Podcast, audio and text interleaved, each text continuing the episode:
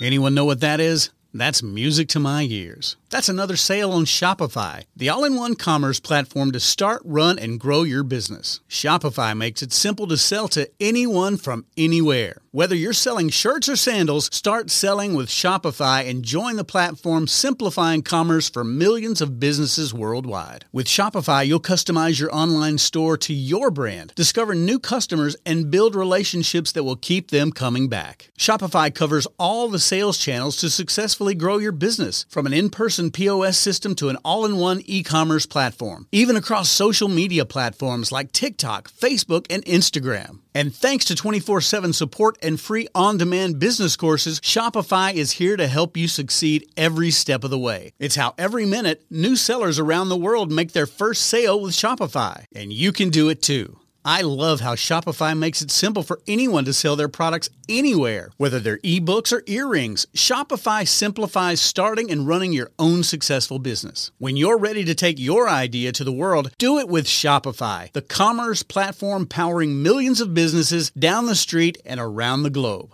Now it's your turn to try Shopify for free and start selling anywhere. So sign up for a free trial at shopify.com slash C-Suite, all lowercase on C-Suite. Go to shopify.com slash C-Suite, all lowercase on C-Suite to start selling online today. Shopify.com slash C-Suite. You're listening to Thinking Outside the Bud, where we speak with entrepreneurs, investors, thought leaders, researchers, advocates, and policymakers who are finding new and exciting ways for cannabis to positively impact business, society, and culture. And now, here is your host, business coach, Bruce Eckfeldt. Are you a CEO looking to scale your company faster and easier? Check out Thrive Roundtable. Thrive combines a moderated peer group mastermind, expert one on one coaching, access to proven growth tools, and a 24 7 support community.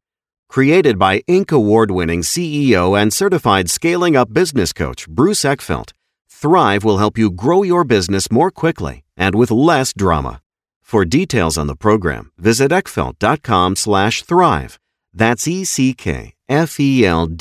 dot com slash thrive. Welcome, everyone. This is Thinking Outside the Bud. I'm Bruce Eckfeldt. I'm your host. And our guest today is Brad Bogus. He is an expert in the cannabis space on marketing and content and branding and positioning. We're going to talk to him a little bit about his experience in the cannabis space, the interest he has in the plant, in the chemistry, and then the works that he does to help with storytelling, with brand building, with really marketing and connecting folks to the product and his experiences and insights. So I'm excited to have this. I think that uh, the the marketing part of cannabis is just starting to kind of really take off in the industry as we start to grow and really kind of looking at the strategies and the technologies and the techniques that we use is just starting to kind of blossom uh, in the space. Obviously, there's a lot going on in different industries, but it's fun to see it kind of play out in the cannabis space. Obviously, we've got our unique situations and legal frameworks and things that we operate in, so it always makes it fun. But you know, there's really interesting stuff going on. So with that, Brad, welcome to the program. Yeah, thanks for having me, Bruce. Yeah, so let's do background first. Uh, how did you get into cannabis? What's the backstory? What was the thing that prompted you to uh, really get into this space? Yeah, well, I I first started smoking weed again in 2005. I say again because like obviously there was the high school experience, but Yeah. ironically I was a straight edger, a hardcore straight edger, punk Mhm. rocker for the time between I was 17 and 23. But it, it wasn't until I was 25 that I started smoking weed again. And um, this was in Austin, Texas. I had just started a media marketing startup because initially I studied to be an actor, wanted to be a filmmaker, figured making my own films and casting myself in it would be easier than auditioning for somebody else's films, right? So we took that route and you know, I kept finding different people that I could source cannabis from in Austin, Texas. You know, this is like your traditional illicit market purchasing behavior and replete with all the weird experiences, but initially I found some folks who were consulting very early on in the cannabis space and were super knowledgeable about the science of cannabis. And so I started getting really interested in what the plant can do for people. probably around 2012. Mm-hmm. And and around uh, then, I had also read the Emperor's "The Emperor Wears No Clothes," the Jack Herer book, and mm-hmm. really learned about the plant. And and mostly, I learned about the lies that had perpetuated you know the propaganda yeah. and the illegality of cannabis that led us to this weird environment where we were having to purchase from a bunch of skeezy people illegally. Mm-hmm. and and that fired me up. Like like I said earlier kind of that punk rock sensibility of mine. Whenever I find out the government's lying I want to I, I want to shout that from the rooftops. I love it. But but at this point I was running a marketing agency in this in Austin and working a lot within like marketing and tech. And I just kind of you know found myself a little bit bored and ready for something new. And when I did that, I w- was talking with the mentor. I said, you know, what should I focus on? He said, make it easy. Pick an industry that actually interests you. Yeah. And I was like, dude, the cannabis industry. I, I, know so much about it already. Yeah. I'm fired up about it. It's a brand new industry. Like, how often in a lifetime does an industry start from scratch in front of your very eyes yeah, exactly. and give you the opportunity to be a part of it? Yeah. And and not only that, but like to create the right industry. You know, I've been working in the corporate social responsibility space with tech and, and oil and gas and real estate companies. And trying to get those companies to do the right thing is such an incredibly difficult challenge. Mm-hmm. Uh, it's like rolling a, a 20 ton boulder uphill. Sisyphean you know? task, as we like to say. exactly, yeah. exactly, yeah. And too Herculean of an effort for me to see the needle being able to move much. Whereas the cannabis industry, starting from scratch with the right bones, mm-hmm. you had people whom already were, you know, conscious members of their community who had already been helping people despite its illegality, putting themselves at risk to help others is like that's an ethos that the cannabis industry was being built off of it has its own problems, of course, but you know that seemed like just a really exciting prospect, and that brought me to the industry. Yeah, exciting. And talk to us more about this corporate social responsibility. When we, I mean, I, am not sure people know really the details on that. I think people understand the idea of being, you know, responsible and you know having some kind of view, you know, bigger than a, a balance sheet or bigger than a kind of uh, profit statement. But what, when you talk about corporate social responsibility, what are you referring to? Yeah, I mean, it's traditionally it's philanthropy, right? But more recently, corporate social responsibility has become a specific strategy, and in some companies, a whole department of employees that function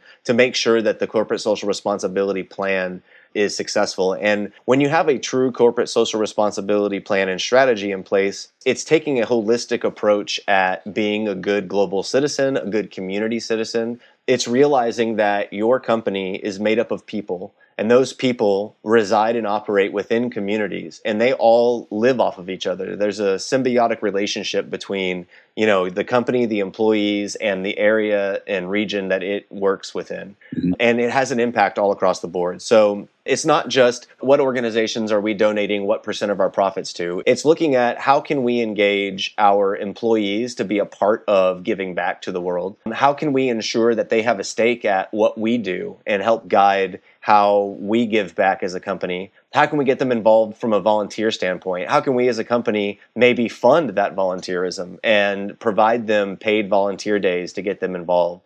A true corporate social responsibility strategy is intended to be something that not just gives back to the world, but by doing it the right way can actually be a very profitable initiative for a company to do. And the thing that makes it profitable is productivity and and loyalty from an employee standpoint when you look at the data that has been done and studied in this space relatively recently, what you find is that employee satisfaction relates entirely to employee productivity. And an employee that is satisfied, that is to say that all of their needs are being met and that's it, they're going to be 100% productive, meaning that they're going to accomplish what you ask them to accomplish because they're satisfied. If they're unsatisfied, they might be 60% productive. If they are an inspired employee or an you know a, highly engaged employee, they're going to be as many as 300 times more productive than just a merely satisfied employee. And to get somebody inspired as an employee means to get them involved in doing more than just the job. Particularly when you look at the generational changes from baby boomers through Gen X now into millennial and, and even Gen Z employees,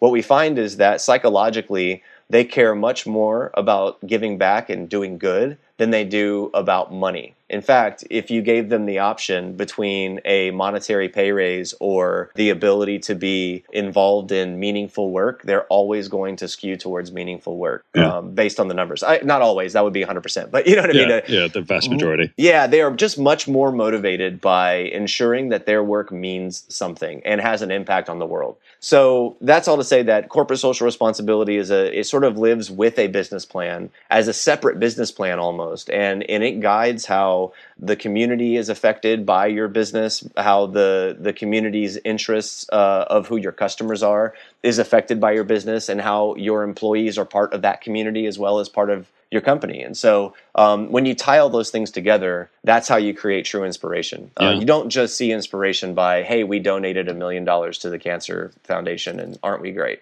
Yeah, I, I definitely see this sort of trend away from the, you know, we're going to make it up on the backside. you know, we we may do Mm-hmm. we do uh, you know things that are not so nice, you know, in the business, but we'll take our profits and we'll like make up for it.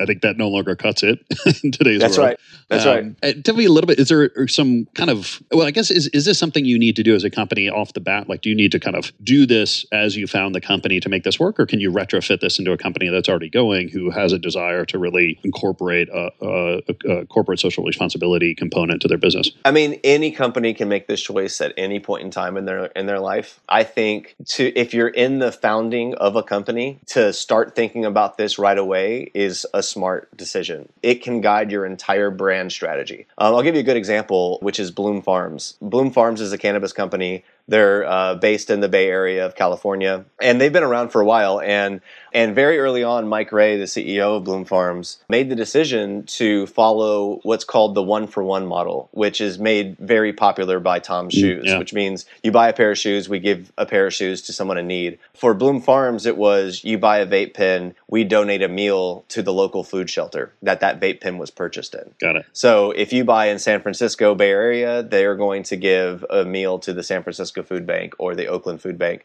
If you buy in LA, they're going to they're going to give a meal to the Los Angeles Food Bank. And and they've operated that from the that way from the very beginning. And because they've operated that way from the very beginning, their PR is is much larger than their actual company. I mean, their reputation, the amount of coverage they get, the amount of praise that they get, the amount of awards that they win far outnumbers the size you would expect of their operation. Which is not to say that they're a small dinky operation. They're really a very successful operation. But the point is is that Yeah. that doing this early on, making this like the core of your brand is like stating a claim and drawing a line in the sand and saying this is what matters to us from the very beginning and people will respond to that. Again, like nobody is going to see a corporate social responsibility strategy and think that's not valuable. They're going to be inspired by the work that you do, especially if you do it well, and they've always done it very very well. Yeah. Um, and I think that's led a, an outsized amount of value to come their way in uh, reputation and in PR. And that was because they did it at the very beginning. Now, that's not to say that you can't do it five, ten years in. I mean, you have to do this work. You should start it whenever you have the ability or knowledge to start it. You know, if you've never heard of the term corporate social responsibility before and you're five years into your company, well, guess what? You just now heard the term. It's Mhm. now time to start thinking about it, right? Yeah, you can't unhear it.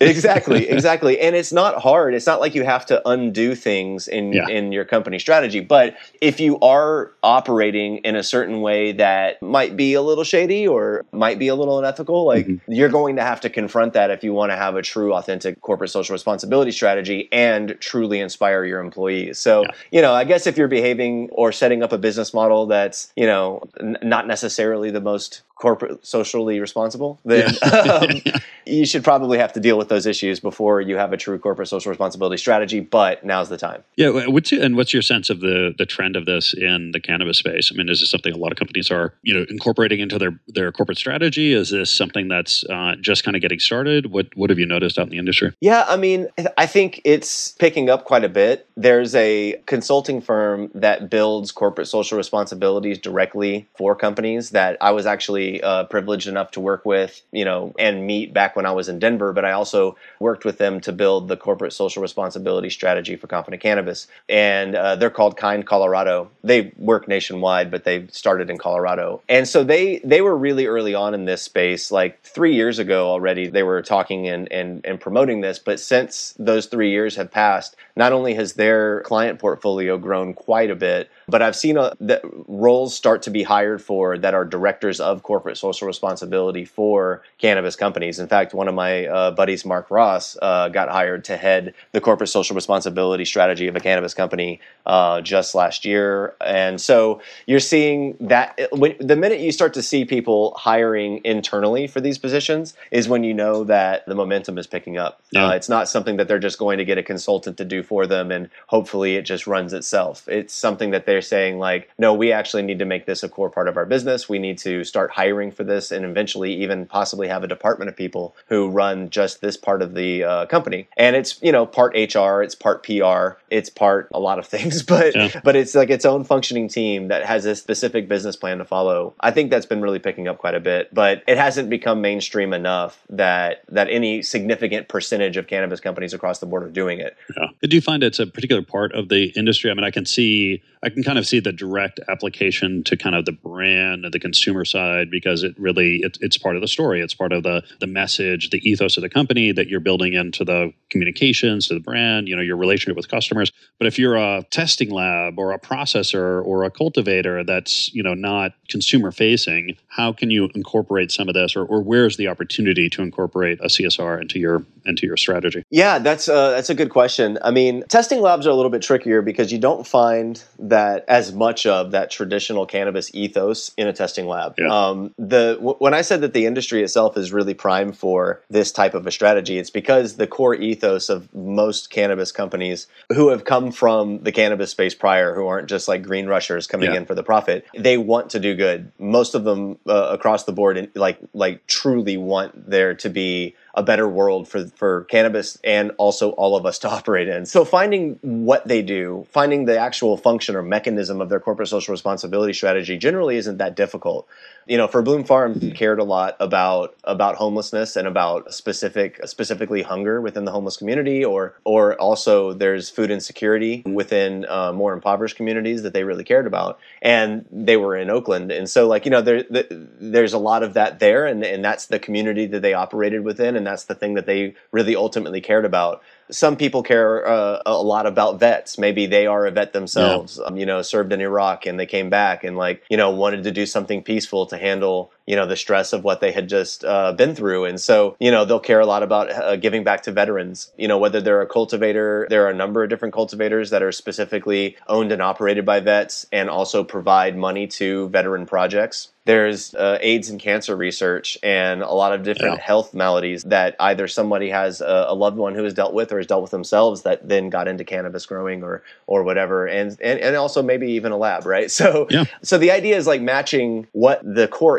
issue is that a company or a person within that company really cares about that's leading there and then making sure that that issue resonates with the other people who are part of that company. And then the the what to do becomes kind of easy from that point on. You have to find the right organizations that will work with a cannabis company. That's one of the biggest challenges Yeah. to it. Um, that's why working with like kind colorado is really beneficial because that's that's sort of their wheelhouse is pairing the right organizations to the right ethos. But I mean, cannabis companies just generally come into the space for a particular reason. You know, some of them seek profit motive, but most of them realize that even if you are seeking profit motive, you have to authentically speak to your customers and tell them that what you're doing is good because cannabis consumers also care about doing good more than any other consumer. And so having an authentic strategy is just a matter of pairing that ethos of what you do to what you can do and uh, and the organizations that will allow you to do that with them. Yeah. So yeah, I, I think that the how is really you know just asking those questions, uh, identifying what you care about.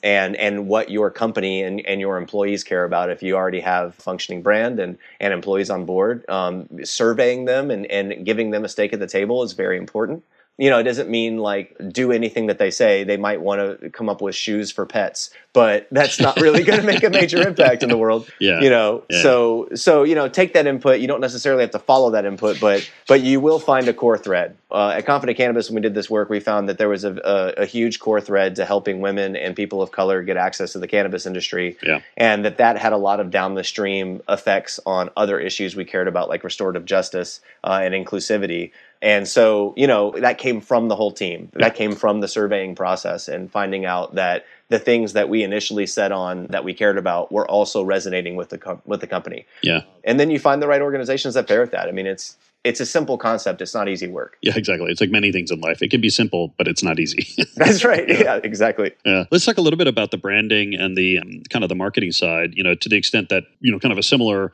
process, I suspect, in terms of getting at that ethos, getting at that really what is the core of the company about? What's its purpose? What are the values? How do you kind of approach the marketing uh, of cannabis companies uh, in terms of you know telling their story, really kind of digging into why they're there, and how do you use that effectively from a marketing and communications point of view? Yeah, good question. The I'll start with the thing that annoys me the most. Yeah, sure. which is that cannabis companies tend to market to themselves and they tend to kind of only, a lesson in life, isn't it? it is totally. I mean, that's not just a cannabis Yeah, problem, but it's definitely rife in the cannabis industry. Yeah. Um, and you know, the core consumer of cannabis and the people who start a company might match in the sense that you know sometimes talking to yourself is actually a good marketing strategy if you have only one type of consumer and that it looks a lot like you. But for the most part most of us are trying to build companies that appeal to multiple different customer segments and Yeah. and generate more profit than just a niche little boutique firm can. So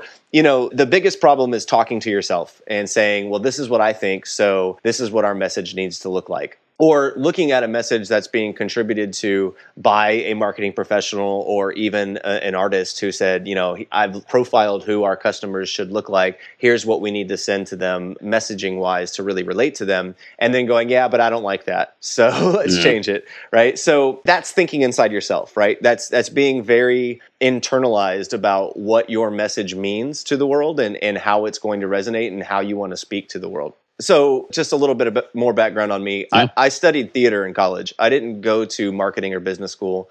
I've always been an artist, a painter, a sketch artist, a musician, but acting really sort of was the thing that I sunk my teeth into the most and and I love it to a degree that I can't really relate. It's it's Mm. so powerful to me whenever I get to see a theater production happen because what I do is I connect to this like source of energy that comes from understanding the characters, that comes from the work that goes into portraying honest, authentic characters, and then how that relates to the audience, how that appeals to them, tugs at them, how you might make them hate you or love you. And and there's a core ethos behind that work that I think all marketing organizations should learn from. And what that is is character profile work when you get a cast in a role as an actor, you can't judge your character. You have to actually love your character from the inside, like that character Yeah. would love themselves, uh, unless that character hates themselves. But the point is, if you're cast as Hitler, you can't go into that role Yeah. thinking Hitler's an asshole, Yeah. right?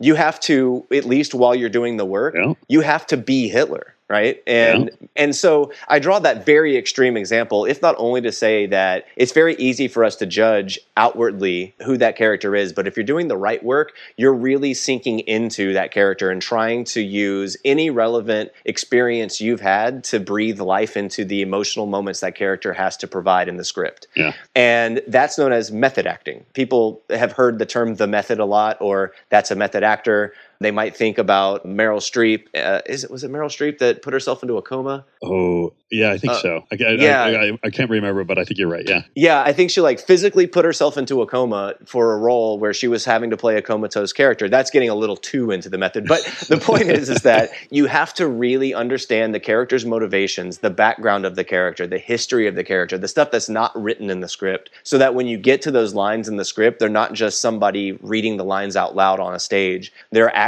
real. They come from a place that exists, an actual history of that character, and that you're able to relate those histories and those experiences to things that you've actually experienced so that you can speak authentically to them. Method acting to me was the most informative marketing lesson I've ever learned. Interesting. Because when I work for a company, when I'm building a marketing strategy, when I'm starting my own company, whatever it might be, I'm thinking about who is the person that needs to find this product or use this product. Um, who are my customers? And if you think about this from the source of an actor, you're going to start building character profiles. They call them marketing personas in the marketing world, and it's usually a very superficial demographic based process where you're like, oh, it's you know, we we appeal to the 35 to 45 year old soccer mom, which is already in, in and of itself an offensive demographic. Um, but, but, the point is, is like that's how superficial most persona work is done. Yeah. For me, that persona work is about going really into that character. Like, what does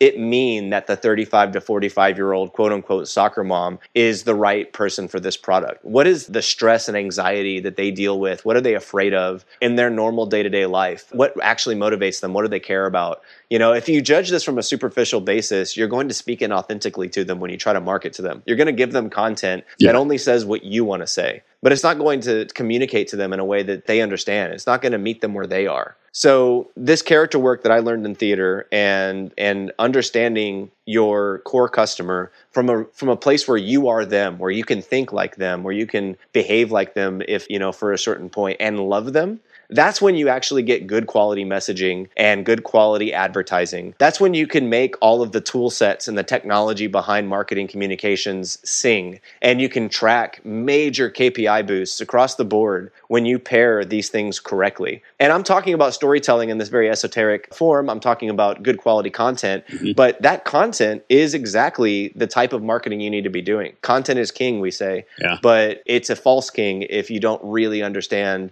the customer that you're trying to speak to from an authentic manner. Yeah. What are some of the things you can do to really understand the customer? I mean, I, other than putting yourself into a coma and trying to feel what it, what it feels like, but like, how do you actually right. gather that insight? Like, what's the conversation? What's the research? What's the what's the process you can go through to really get that kind of insight that's going to drive that quality or that level of engagement from a content and a storytelling point of view? Yeah, I mean, not to oversimplify it, the best method is to talk to them, to learn from them. You know, if if I'm building a cannabis company let's say that I'm I'm building a vape company that I want to specifically appeal to you know the middle america not necessarily hyper conservative not necessarily hyper liberal you know just sort of like a core customer who is interested in taking a little bit of the edge off of life who is interested in some of the medicinal benefits who doesn't necessarily want to get outright stoned and and isn't really into cannabis culture. I'm going to need to understand the different types of people that operate within that space and i probably know a few of them either through my friends and family. Mm-hmm. so initially just start with your own network of people. Hopefully you don't have a monochromatic network of people.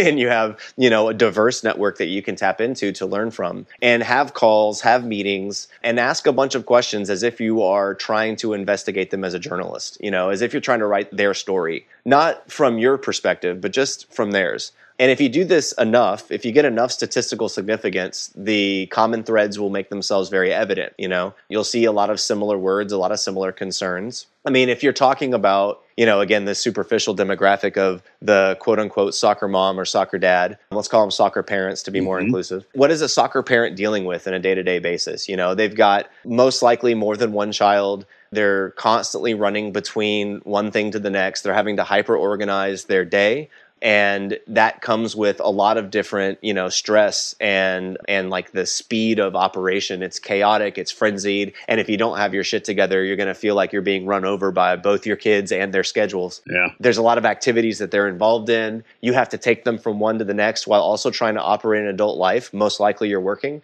right? And and there's these moments where you're sitting on the sidelines and you're not necessarily doing anything for the course of that 30 minutes to an hour, but watching your kid on the soccer field, right? Or baseball field or whatever it might be. You can't get drunk during that time because you got to drive them home. Yep. Um, yep. You know, you, you can't really take the edge off at that point. But maybe if you had a um, very low dose, high CBD vape pen that when you arrive at the field, you could take a couple puffs off of, Nobody would see it. It's discreet. Mm-hmm. You could spend that hour kind of not worrying about what the next thing is and actually being able to be present in the moment for your kid, watching them succeed or fail and just feeling proud of them no matter what, right? Like when you really get down to that motivating factor, you understand the content you need to develop. It's yeah. not just yeah. you're on the go and, you know, life is tough. So take the edge off, you know? Yeah. It's really meeting them in that moment where they're like, oh, God, I really wish I could just have a beer right now or a mm-hmm. wine. I wish I could just lay down and close my eyes, but I can't.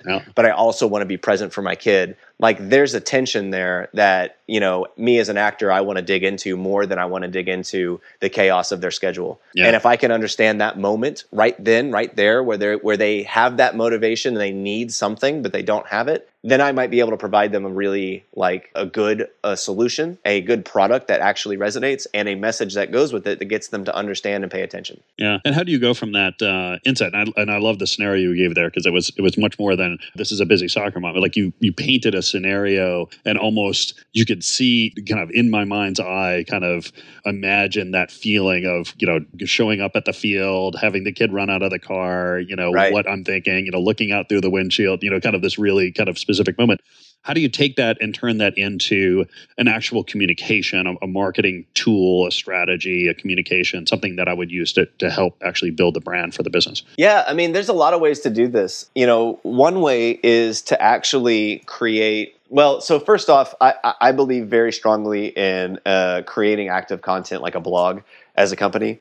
Generally speaking, I turn whatever company I'm working with into a content publisher. When we were at, when I was at Confident Cannabis, the content we were creating, there was multiple different types of content we were always creating on a calendar, putting out, you know, as many as 4 to 8 articles every week. And so, you know, there's a lot of different customers you'll have. There are a lot of different ways that you can thematically create recurring content. This doesn't fit the soccer uh, uh, initiative very much, but like for Confident Cannabis, we were working a lot with uh, software to provide to cannabis operators. So there are different types of cannabis operators out there.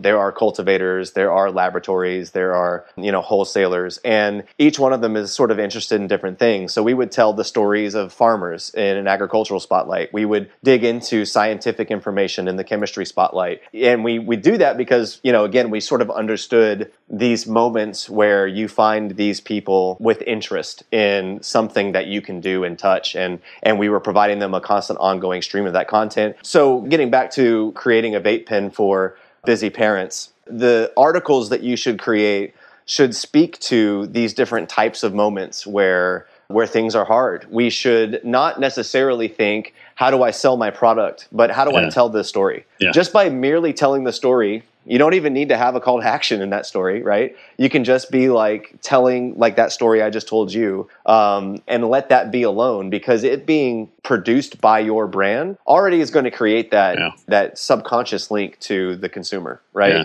So there are a lot of ways to do this. So you tell this story a few different ways. You find ways to dig into these moments. You find ways to celebrate the things that they care about. You can tell a story about kids accomplishing something. You can tell stories within your company, like how have you as a as a founder of your company uh, experienced this? Tell Yeah. your own story. Interview these people and tell their stories, right? You know, Yeah. maybe you find an influencer in the space, or you know, you have a, a business partner who helps you develop your product that you want to interview. You know, you can be kind of creative and, and act almost like a journalist for telling these stories within your company. That that's one really like solid way to just create an ongoing stream of content that speaks to these motivating factors and these moments that exist all over the place. It's not just on the soccer field that that moment exists, right? There are moments at home. Uh, there are moments at, Sure. at restaurants, right? Like, Yeah. uh, just think about the chaos of being in a restaurant as a parent. You know, it's still the same soccer parents, right? But after after soccer, they have to take their kids out to eat, and their kids are probably, depending on their age, you know, potentially loud and messy and chaotic, and then they want to go hang out with their friends afterwards. But like, you know, you got to pay the bill. Like all that tension exists, right? You probably also want to hit your vape pen for that too. Trust, You know, me, so- I'm, a, I'm a father of four, so yeah, so you know this very well. exactly. Um, I'm having to guess here because I don't have children yet, but but I know I'm going to get there. good and job. I've been I've been paying enough attention to the people around me who go through it Yeah, and exactly. really empathizing with them. Exactly. Well, I think So I think how do you create this? Is you part. Tap into Yeah. empathy. Yeah, You know, empathy is it. Yeah. Yeah.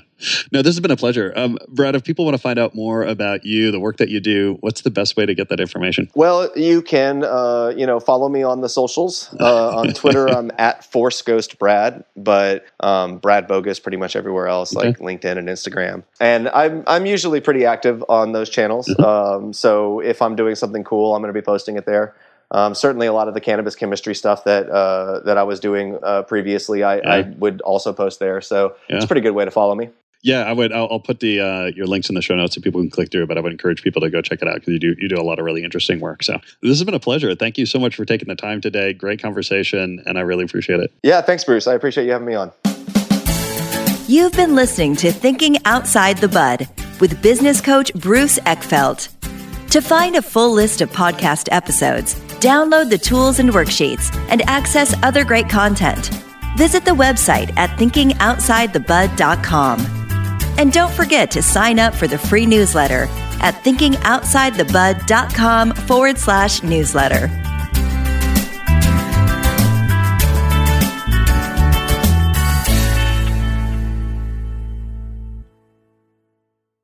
This podcast is a part of the C Suite Radio Network.